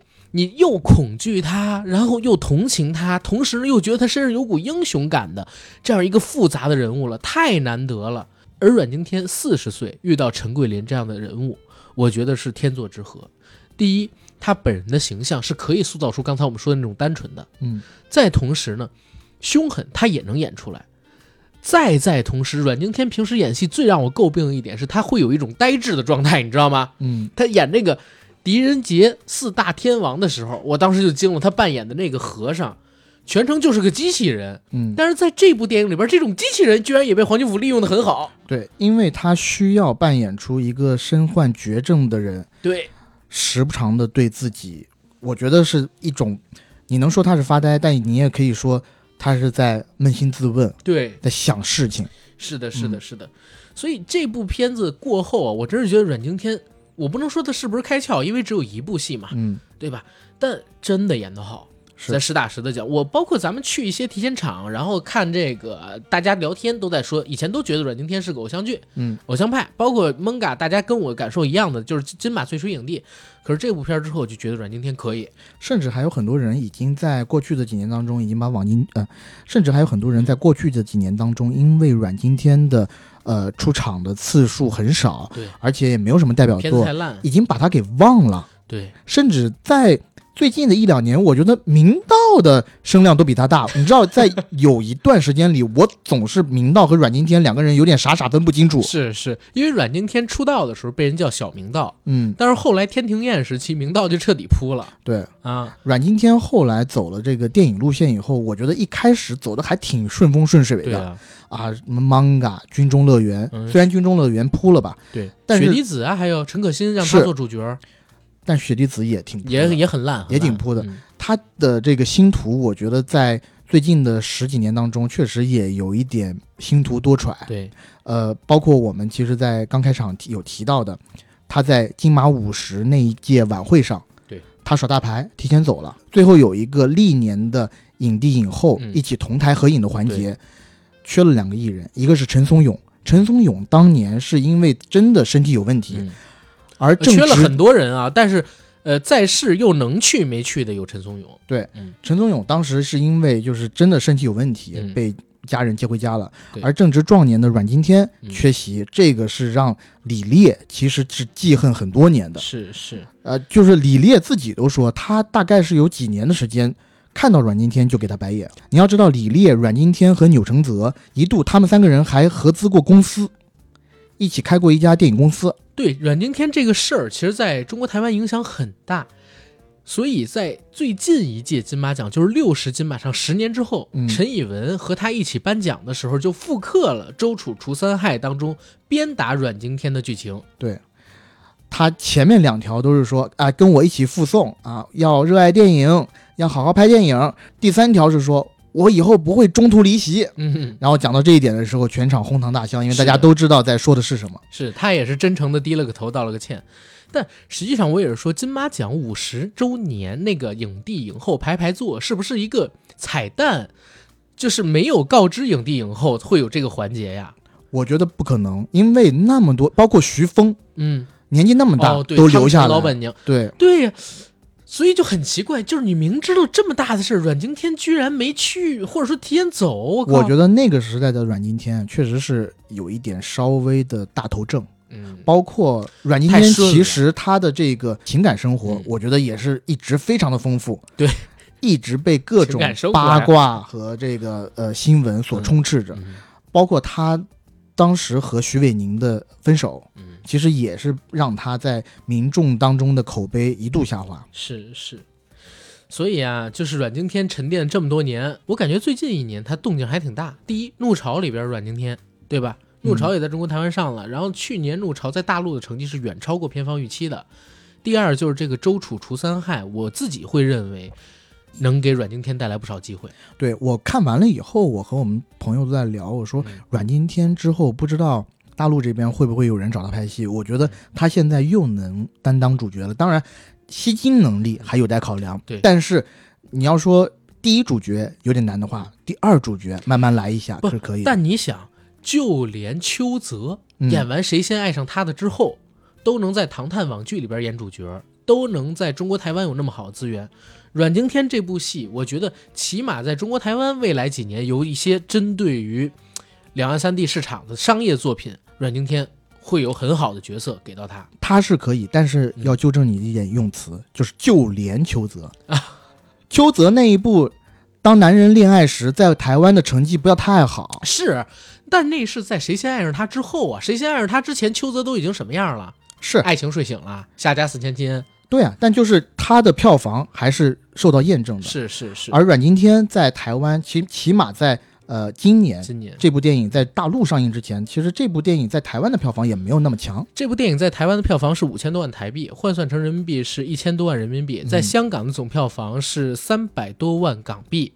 所以就是其实我自己会理解了啊，这部片子应该是指望着上奶飞回本的。嗯。他并没有打算通过中国台湾、中国香港，甚至是东南亚一些地区回本儿。虽然口碑很好，但确实这两个地区的人已经没有那么爱看华语电影了，嗯，对吧？我们细数一下，去年中国台湾就二零二三啊，票房前十的作品只有一部《鬼家人》，但那是几年才出一次的爆款。然后前十名里边有九部都是外来的引进片，六部好莱坞，三部是这个日本的动画电影，嗯，然后还有一部就是刚才我们所说到的《鬼家人》。这样的市场，说实话，就是确实给不到太多演员真正的机会。然后，这部片子我听到一消息，我不知道是真是假，说他们开始的时候没准备在大陆能过，嗯，所以他们一直都是以上奶飞，然后通过奶飞回本这样来期待的。可是没想到大陆居然让他上了，肯定是的，因为这部电影在去年的时候就已经在台湾上映了嘛，而且去年早些时候。然后这部电影在台湾的发行方是台湾华纳。嗯，我在看了这部电影以后，我就马上跟台湾华纳的朋友聊天。嗯，我说哇，这部电影真的很厉害，我你们又做这个台湾片，然后在台湾发的应该也很不错吧？他那边给我的回复就是，也真没想到你们大陆也会上这部片子。我说是谁都没有想到，所以其实两边的判断也是基于大陆以往的审查尺度，这样的电影是断然不能通过审查的。是的，但今年为什么能通过审查呢？其实也有一些小道消息，就是说可能因为去年的引进片票房太低了，嗯，今年想冲一下引进片的票房。啊，所以呢，审查尺度就稍微宽了一点。然后也有说，这部片子其实早就提到总局了，但是呢，总局的那些领导呢，在就是挣扎了很久吧，就到底是放与不放啊。但不管怎么样啊，我想说一嘴，就是在那天咱俩看电影的时候，异口同声那句话：一碗水得端平呀。你引进片给这么大尺度，然后你大陆片。是不是应该也适当性的多给出一点空间？要不然涉过愤怒的海怎么会就是关键那几场戏没了呢？嗯，但是我觉得还是难。我们在一些朋友一起聊天的时候，还是觉得大陆片你要想得到这样的一个尺度上的一个宽松，我觉得是挺困难的。是。然后我想补充一下那个呃《周楚三害》里边的一个事儿，这个事儿呢，咱们算是独家啊。我严重怀疑新心灵社这个组织。它是取材自印度的合一大学，嗯，为什么我会说合一大学这个事儿？如果大家是咱们硬核说的老听众，会知道大概在二零年左右，我请过一个大哥，嗯，呃，北京的强哥，然后来录制一期节目。强哥呢是曾经在某个国内非常知名的游戏大厂里的资深员工，嗯，然后他那个资深大厂，然后他那个游戏大厂曾经在二零一四一五年左右，会每隔一个季度。组织他们公司里边的中高层去印度，嗯，去印度哪儿呢？去印度乡间一个叫做合一大学的地方去修行。OK，合一大学，它的那个庄园就建在市区之外，一个很安静僻静的地方。然后它分不同的阶级啊，嗯，不收钱的那些人住茅屋，然后还要参与这个工作去打扫啊，等等等等的。他们这种交钱的呢，住那种呃小房子，嗯。然后他的创始者是一夫一妻，号称就是圣人。嗯，可以帮人找到心灵的宁和，然后他们在那里边修炼，修炼有有练这个笑，让你笑一分钟、两分钟就不什么都不说，就完全让你笑，在那笑几分钟。嗯，然后也有让他们就是围着炭火盆烧火，然后什么都不要想。他们在那大概经历了两个礼拜吧左右的修行的过程，最后结尾你知道干嘛吗？嗯，考试考他们有没有觉醒。嗯，然后问怎么测试你们有没有觉醒？他说扔纸，扔一片纸。我说扔纸测试觉醒，他说对，扔纸测试觉醒。然后那觉醒了怎么办？没觉醒怎么办？他说没觉醒的人在那个印度会关三天小黑屋。嗯，但是呢，有的情况是什么？他们去印度要签证嘛，就那么点时间，没完成觉醒怎么办？他们甚至在自己公司里边还把一个会议室，嗯，他们租酒店，然后改会议室什么的，弄那种类似小黑屋，说你待三天就默认你能觉醒。然后怎么样？是是这样一组织，为什么会这么干呢？是因为他们那个老板信一些佛什么的。然后好玩的事是啥呢？就是说 他们那个老板真的会更提拔那些所谓觉醒值比较高的人。嗯，所以当时像那个强哥他们虽然完全不信，但是为了巴结老板什么的，他们每个人也要装的特别开心，然后在那边相信这些东西一样。嗯，然后为什么我说他是取材自河医大学呢？前两我知道河医大学，然后又知道强哥他参与过这个，或者去那修行过，是因为伊能静当年在微博上直接转这个河医大学在国内的教训课教授课程，然后被中国反邪教网给点名了，被中国反邪教网被中国反邪教网的微博给转了，说伊能静信的这个东西是邪教，然后我才去研究了一下河医大学具体是啥，发现他们那个教旨什么的，然后河医大学呢。伊能静所说是在他零八年就是出轨门事件之后，帮他找到心灵宁静的最无助的时候，帮他安抚心灵的这么一个组织，在他那微博里边直接直接转了一个，就是河医大学在，呃广东还是哪儿，他们要开一个那个集会的消息吧，我，特别扯淡。然后又紧接着呢，我发现他在中国台湾发展的还很好，有很多很多的信众。一六年这个合一大学的组织才被破灭，从他们那个庄园里。取出了巨量的现金，嗯，就是美其名曰帮世人找到幸福，实际上就是一个敛财的异端组织，对吧？然后我就看到这个事儿之后呢，我跟我因为跟强哥聊了这个事儿嘛，所以我脑子里边一直都对他当时描述那河医大学的穿着，然后他们那个庄园，还有就是他们所做的这些东西特别有印象。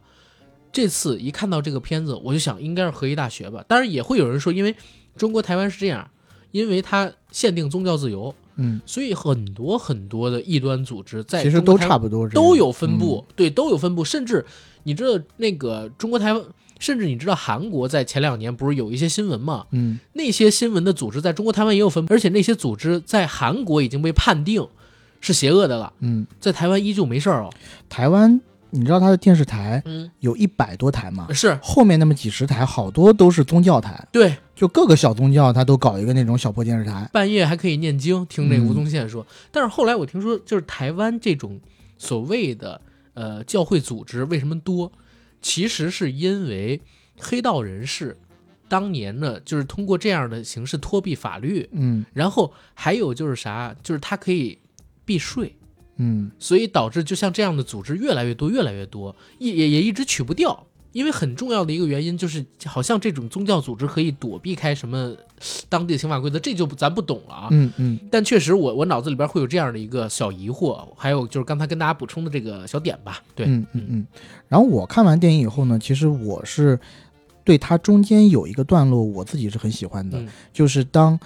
陈桂林在追香港仔的时候，然后这个时候同时因为被陈辉发现了，陈辉也是顺藤摸瓜摸到台中去了，然后陈辉也开始在追他们两个，然后其实是呃两组人，其实是两组人马，一个是陈辉单枪匹马，另外一个是陈桂林追着香港仔，两个人隔着一条小河，嗯，然后这一个段落的拍摄呢，其实是用无人机的，是我觉得那个无人机用的特别的棒，对。这其实就要又说回黄金甫这个导演了。嗯，其实我我那天咱们俩看完片儿，我不就说很纳闷吗？怎么跟咱们一块儿看片儿的那些什么影评人这那的都不知道黄金甫是谁呢？嗯，他确实沉寂了好长时间了。对，但如果你看的片儿多的话，你应该听说过这个名字。呃，曾志伟曾经在曾宝仪和黄子佼那件事出了之后上过一次康熙，当然很多人都说他上会有什么，其实他上就是为了帮黄金甫进行宣传。嗯，黄金甫是曾志伟的门徒来的。他帮他搞出来了第一部戏，叫《江湖》，就是余文乐、陈冠希、刘德华、张学友。张学友对《江湖》上映的年代应该是二零零六年左右。零六，嗯，零六年左右，那个时候我应该是刚上高中。嗯，我当时对这个电影特别有印象，就是因为张学友在里面的造型太凶了，一头脏辫儿，对，然后是穿那种红色的大皮衣。皮衣。他叫左手哥，因为他左手废的，嗯，是为了救他的兄弟。其实那部片子给我留下印象是啥？第一，他解构了所谓的这种传统意义上的江湖片，嗯，所以就是曾志伟特别看好黄金普啊。但给我印象更深啊，黄金老我老老是有口口错啊，但这无所谓。但是给我印象更深的是啥？是曾志伟上康熙聊到一个事儿，嗯，说他为什么选择这个导演扶持他，是因为他写的剧本很犀利，嗯。特别犀利，他以前经常会拍一些边缘人啊、暴力啊、色情的东西。说在这部电影里面也有，就是张学友扮演中年时期的左手哥，少年时期的左手哥谁呢？是陈冠希。嗯，陈冠希演的左手哥少年时期是很单纯善良的。什么令他扭曲变得跋扈呢？他不但是废了一只手，他还为了救朋友，在对面那群小混混的胁迫下，和一条母狗发生了性关系。嗯。这是造成他人性扭曲的点。然后曾志伟看到这段戏之后就疯了，说这是一个商业大片，不能加这些东西。这黄金普你为什么要写这些东西？结果导演就跟他说，这个戏对人物的性格的扭曲的变化什么好。所以那天我我特别来气是啥？就是咱们俩那天去的那个点映场，本来说让咱们回答发言一下嘛，后来我俩都因为就是害羞不好意思，我给拒了。嗯，结果后来特别后特别后悔，就是那几个老师谁都没说到点上。第一个不知道黄金甫是谁，嗯，第二就是佛教贪嗔痴那个乱说乱说，就把刚刚我呃就把我们节目开头说的那个每一个动物对应的是谁都说错错了，而且还而且是啥？他说，哎，为什么英文名叫猪蛇？然后鸽子没有人知道，你知道吗？我当时我想举手，我说要不然我说两句吧。然后再有一个就是不知道黄金普是谁，嗯，然后还说这个片子像日本电影，嗯，我当时我都傻了，因为黄金普我刚才说的他的江湖嘛，其实黄金普还有一部片子也复仇者之死，对，嗯，那部片是讲智障少女被警察轮流发生性行为，是那部片子也挺狠的，麦浚龙在里面有出演，对，而且黄金甫的电影他一直就是这样的一个色调，嗯，偏黑色的。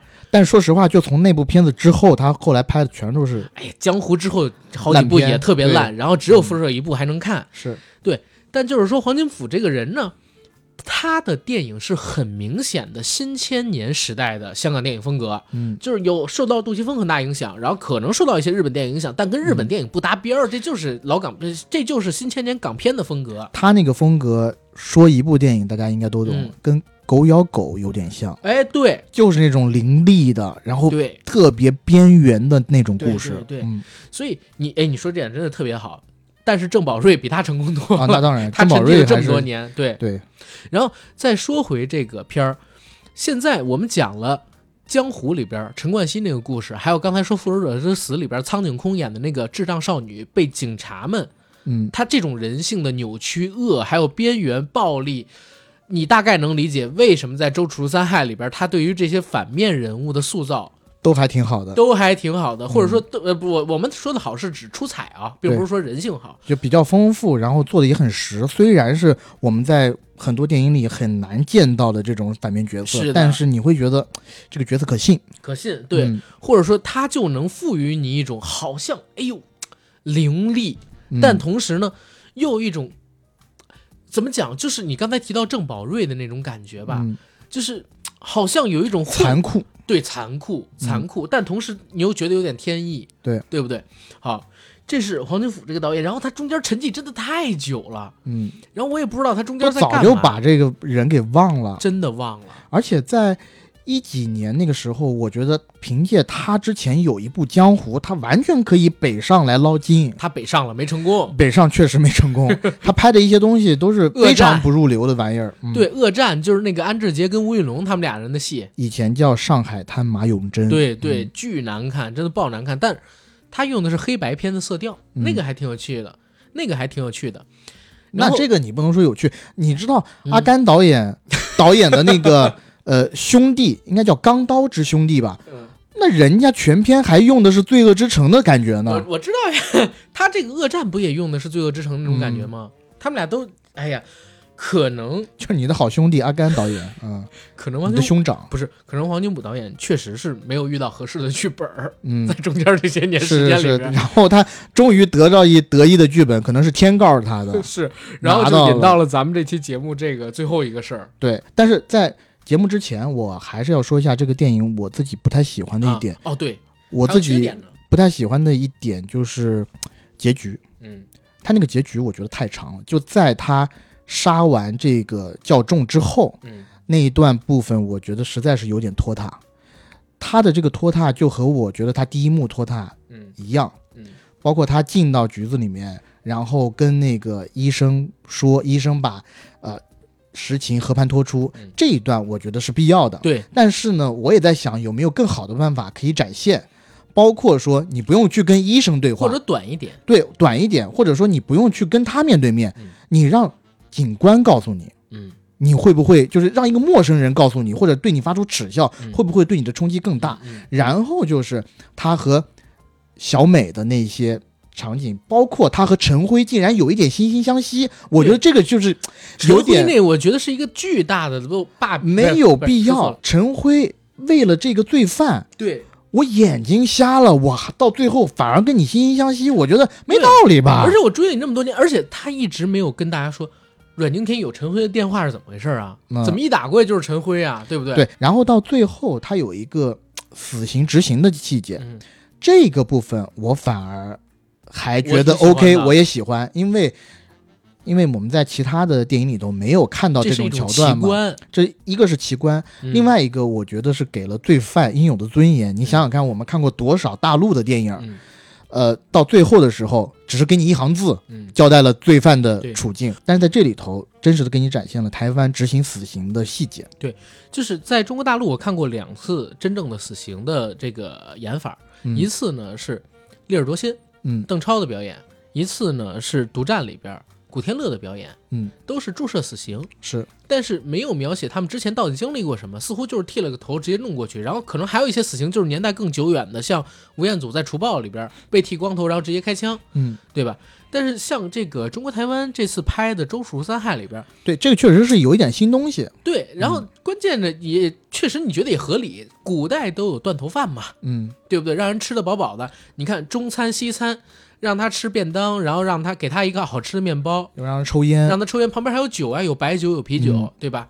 抽烟，最后让他趴在垫子上，问他要不要麻醉，对，然后有一个医生过来听诊，嗯，听他的背，嗯。然后找到了他心脏的所在地，嗯然后用那个粉笔在他的那个西服上画了一个圈儿。对，，而且还让他换了一套自己，可能那套衣服是他自己选，对，对他选了一个西服，嗯，对吧？最后阮经天的那个笑容很棒，包括他高举双拳说自己是陈桂林，记住我叫陈桂林的时候，我也很感动，呃，我倒不是感动，我是觉得爽。对，爽，但是就像我刚刚讲的一样，从他高举双手说我是陈桂林的下一场戏开始，到影片的结尾、嗯这一段，我觉得有点过长，是是他可以压缩一下。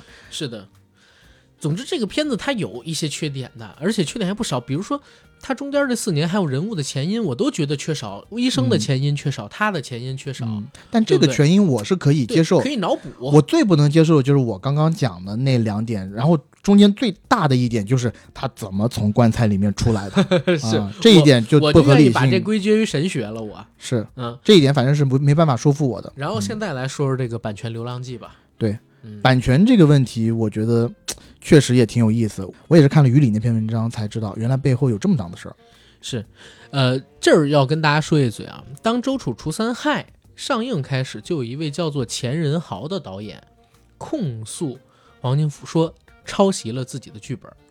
他自己有一个叫做《无法无天之伤心太平洋》的剧本，嗯，曾经在多年之前和黄导有聊过，而《周楚除三害》这部电影他自己声称呃，他自己声称声称声称有聊过，黄金福有聊过。对嗯然后当《周楚除三害》这部片子的剧情简介还有一些预告片释出，他就觉得不对劲。后来听朋友看了全片，他现在还没有看全片，他说拒绝看全片。对，然后他听朋友聊完之后，发现嗯，怎么有那么多概念是和自己之前的本子相类似、相雷同，还有一些金句也一样。他自己呢，在接受于理专访的时候，给出来了一些物料的证明。我先念一段他的正式声明，好吧？身为创作者，入行电影圈已经近二十年，有些事好像已经司空见惯，但没有想到，当发现自己的作品被剽窃得如此明目张胆，作品像是被偷抱走的孩子一样，明明是自己的孩子，还要想办法证明我才是父亲。原本我只要求对方一个道歉，却换来的漠视和毫不尊重，甚至不断打压，一副你奈我何的态度。因此，本人不得不实名抗议，并在台湾正式提起司法诉讼。院线电影《周楚除三害》涉嫌抄袭本公司拥有版权及钱仁豪导演本人创作著作之原创无法无天的电影剧本故事，然后二三年十月开始，这片子已经在台湾上了，公司已经向该出品方提出抗议，并且已经向台湾司法机关提出剽窃、改制、抄袭刑事诉讼。然后《周楚除三害》将于三月一日在中国大陆以及乃飞同步上映，要求下架，因为我们认为严重侵权，然后等等等等的吧。后边这是当时钱仁豪和他所在的公司签章之后的一个声明。然后这件事儿呢，也引来了黄金甫本人的一个反应，他是这么说，发了一个文章，本人。是电影《除三害》的导演及编剧。有鉴于近日言论提到周处抄袭一事，有鉴于此，身为始作俑者，想跟大家分享一下创作历程。二零一零年，我拍了一部电影叫《复仇者之死》，原名《罪与罚》，有幸获得莫斯科国际电影节最佳文学剧本奖，还有最佳导演奖。故事的灵感来自于真实的社会事件，讲述一起警局强暴案，从而探讨，从而探讨善恶命题。回莫斯科途中，就跟朋友聊起了下一部电影拍什么，心里萌发了善恶三部曲的念头，想要更深入的探讨善恶、人性、宗教。于是，在二零一一年就第一次和大家聊到了周楚。席上呢有陈姓监制、钱姓女监制以及麦姓演员，麦姓演员应该就是麦浚龙，嗯啊，《复仇者之死》里边那个男主角。当时呢，大家提了很多宝贵意见。当然，那个时候里边还没有警察陈辉，还有医生张贵清的角色。一二年，他来大陆拍了《恶战》，之后呢，再和曾姓监制，就是曾志伟了，他老师嘛，提起过周楚的故事。席上还有几位同僚，并当时提议把他放在香港、韩国、日本三地拍摄，也就是现在周楚里边的台北、台中、澎湖。然后《恶战》上映之后，他又拍了个网剧，然后后边还弄了一些事前前后后花了五年。一九年，他来到了中国台湾，认识到了现在的监制李烈，还有一些其他的电影人。聚会期间聊到了周楚，大家觉得有意思，可以畅谈一下。二零年八月完成大纲，然后他那个时候还写名叫做《罪与罚》，之后才改名叫做《周楚除三害》啊，是延续了自己《复仇者之死》他的一个概念的作品。这一切都一脉相承，所以如果说周初有抄袭嫌疑，对我抄袭了我二零一零年的作品《复仇者之死》，未来十年内我还会再抄一次，完满的塑造出善恶三部曲的愿想。然后《复仇者之死》还建议让大家都去看，然后怎么怎么样。最后呢，他说了一句话，说我偶尔也在电影院或者平台上看到有类似的描述，我只能感慨，在电影的啊。我只能感慨，在电影世界里，我的脑袋并不是独一无二的。我想到的，别人一定会想到。这种故事每天不知道多少人都会聊到，满街都是。只是谁先爱上谁，谁都说不准。大概就是说这些吧。嗯。然后钱仁豪导演对这个说法，说实话，也是嗤之以鼻。然后他讲，第一呢，他零九年就有了这个故事，故事的原型就是来自开场时候我聊到他那大哥，嗯，对吧？然后后来呢，他还贴出了一些剧本儿。他这个剧本是这样啊。虽然他没有办法证明自己的剧本是在什么时候写的，但是他曾经把剧本的一些故事给人发过电邮，也曾经是在一些社交媒体平台上零零散散发过一部分。他电邮有这个发送的时间记录，这个做不了假。对，有一些他发在社交媒体平台上的记录呢，他自己有截图，嗯，就可能会更早。然后他贴出来的那个剧本里边呢，比较关键的场景是啥？我不怕死，我怕死了没有人知道。陈广州知道自己得了脑癌，决定用剩下的时间做一些大事。他决定报复仇家，并掌控控一切，为自己在江湖上建立更大的威望。这是第一个。然后呢，还有一场戏，就是在第四场他写的剧本里边，就是公祭现场，嗯，灵堂戏。然后殡仪馆的车，然后一群黑衣人就是在这里群聚，男主角开始出现，对不对？而且呢。还有一场很重要的戏是他贴在之前的剧本剧本节选，就是他里面的男主角陈广州去自首，结果发现居然要排队。对，而且他那个通缉信息也是被其他的纸条所盖住。对，而且大家开场如果记得 A D 所说的那个开幕戏，就是有一个特别八卦的人在描述陈桂林的疯狂行为，跟陈桂林自己描述说桂林仔怎么样，在这个由钱仁豪导演提供的剧本里，有一场戏是这么写的。有一个平头男子问广东仔是谁，阿明说是啊，就那个广东仔根本就是个疯子，因为打香肠，只是因为打香肠人家不给他吃免费的，就拿刀捅死了香肠店的老板，跑路的时候又抢了警察的枪，在各地赌场枪杀大仔，到处数算，根本就是个疯子。平头男子说有那么嚣张啊？这样听起来蛮猛的。到了后面的时候，他说我就是陈广东。对他后面有一个侵害著作权之对比表。首先，男主角姓名钱仁豪的这个剧本里面叫陈广州，而电影里头叫陈桂林。男配角警探他写的是陈火，但是在电影里头我们看到的是陈辉。嗯，而且包括一些雷同的金句，比如说在剧本里面他也写了“我不怕死，我怕死了都没人知道”，但是在电影里头是我不是怕死啊，我是怕死了都没人记得。包括在剧本里面也有一个情节，就是陈广州到关帝庙前祈祷，居然连续丢了六个圣杯。嗯，而在电影里头，我们刚刚说了嘛，是九个圣杯。还有一场很重要的戏，就是在《无法无天》里，老医生将陈广州误诊为有脑癌，但是在《周楚除三害》里边是陈桂林误认为自己有肺癌。包括在剧本里面有一条，陈广州住在对面旅馆，观察着毒蛇，跟被毒蛇当成痉挛的按摩店女孩。嗯，其实跟电影里头。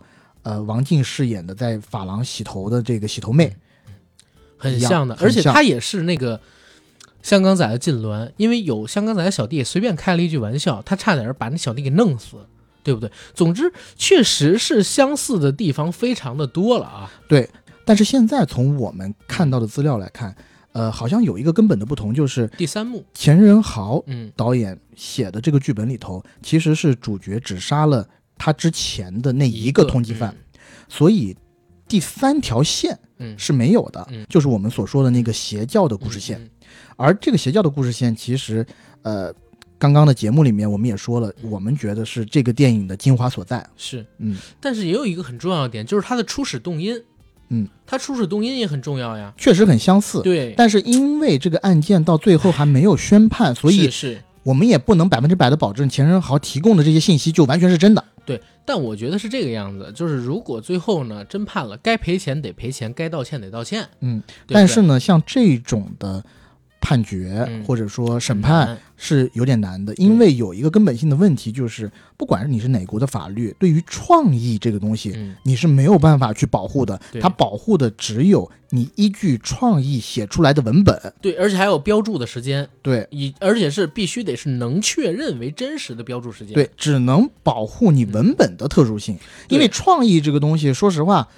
嗯，你是没有办法做这样的事情的。我们就举个例子吧，就比如说《热辣滚烫》里面，一个人如果由胖变瘦，嗯，对吧？这算是一个创意吧。然后由胖变瘦，然后励志，然后去呃打拳击也好，或者是去干什么事也好，这算是一个创意。但你没有办法说这个创意就是我的，你以后所有别的片子你就不能用了。对对对。而针对于这个创意产生的独特性的这些文本是可以是你的，因为正是这些文本，就是具体的文本的存在，才决定了你这个电影。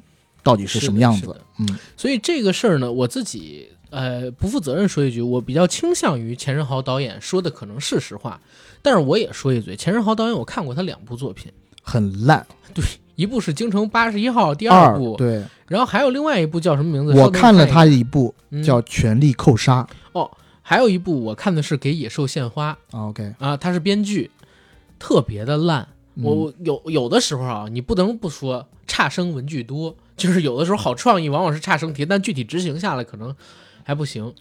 嗯，但也可以理解了。当年的黄金，二零一五年左右那个时候的他，跟钱仁豪导演相得益彰呀，一个 level 对，所以他们两个可能在那个时候才能聊到一块儿去，才能在一个饭桌上吃饭。如果黄金甫在二零一五年拍的是这样的作品，我相信。钱仁豪可能跟他吃饭的这个机会也没有特别多，莫席了，莫席了，肯定就是对吧？但是这个事儿咱还是得说，咱支持法律，然后也支持原创性，嗯，对吧？如果真的最后判定，不管是判不判定也好，我觉得其实这件事情大家心里边有杆秤嘛，嗯，啊，真的抄袭这样的事儿我们不鼓励，也不应该这样去做。对，但是呢，我还是想说一嘴，不要上升到对这个电影的抵制。是。对，因为我还是觉得这个电影是一个好电影。你可以就是说骂这个导演是个烂人，或者说让这个导演该赔钱赔钱，该道歉道歉。嗯，但是作品还是作品，人是人，歌是歌，事儿是事儿，对吧？嗯，圣女大天才说的多好呀。嗯，不过还得再保一条，就是因为这个案子还没有宣判，所以我们。不能说这个导演就是抄袭了，或者是怎么样，是这个还是一个悬而未决的一个事情。我们只是说我们看到了这个信息，觉得有必要，还是跟大家广而告之一下。是的，有这么一件事儿。嗯，行，我觉得今天关于这个周楚除三害啊，咱们俩聊的已经够多了。相信对这部电影围绕在他身边的各种事儿，围绕在这个电影上映前后的内容以及这个电影本身所讲述的故事，大家都有足够的理解了。然后我这儿再补一嘴啊，我知道现在很多朋友可以通过很多种方式看到这部电影，嗯，但是呢，目前为止在大陆公映的《周楚除三害》，我觉得我只代表我自己，我觉得并不会对实际观感产生什么影响，起码删减上不会。嗯，支持一部电影最好的方式是走进影院里边去观看这部电影。嗯，所以我们还是呼吁大家。没有看过，或者说哪怕你看过，你也应该在大银幕上去感受一下这部电影。对，因为如果这部电影的票房好，那有可能，可能国内的一些片方他也想做这样的电影。那如果他们都想做这样的电影，可能就在一定程度上可以倒逼审查尺度，做一些宽松的让步。是的。行，那节目的最后做个广告，我们的节目《硬核说》已经在全网各大播客平台同步播出，欢迎各位收听、订阅、点赞、打赏、转发。我们想加群的加 J A C K I E L Y G T，让我们的管理员拉您进群，和我们一起聊天打屁。同时呢，如果想了解节目最新动态、主播最新官片动态的，欢迎在微博搜索 A D 钙奶喝奶以及影和班长，关注我与 A D 的官方媒体账号。OK，本期节目到这儿，谢谢大家，祝大家做一个新造的人。嗯。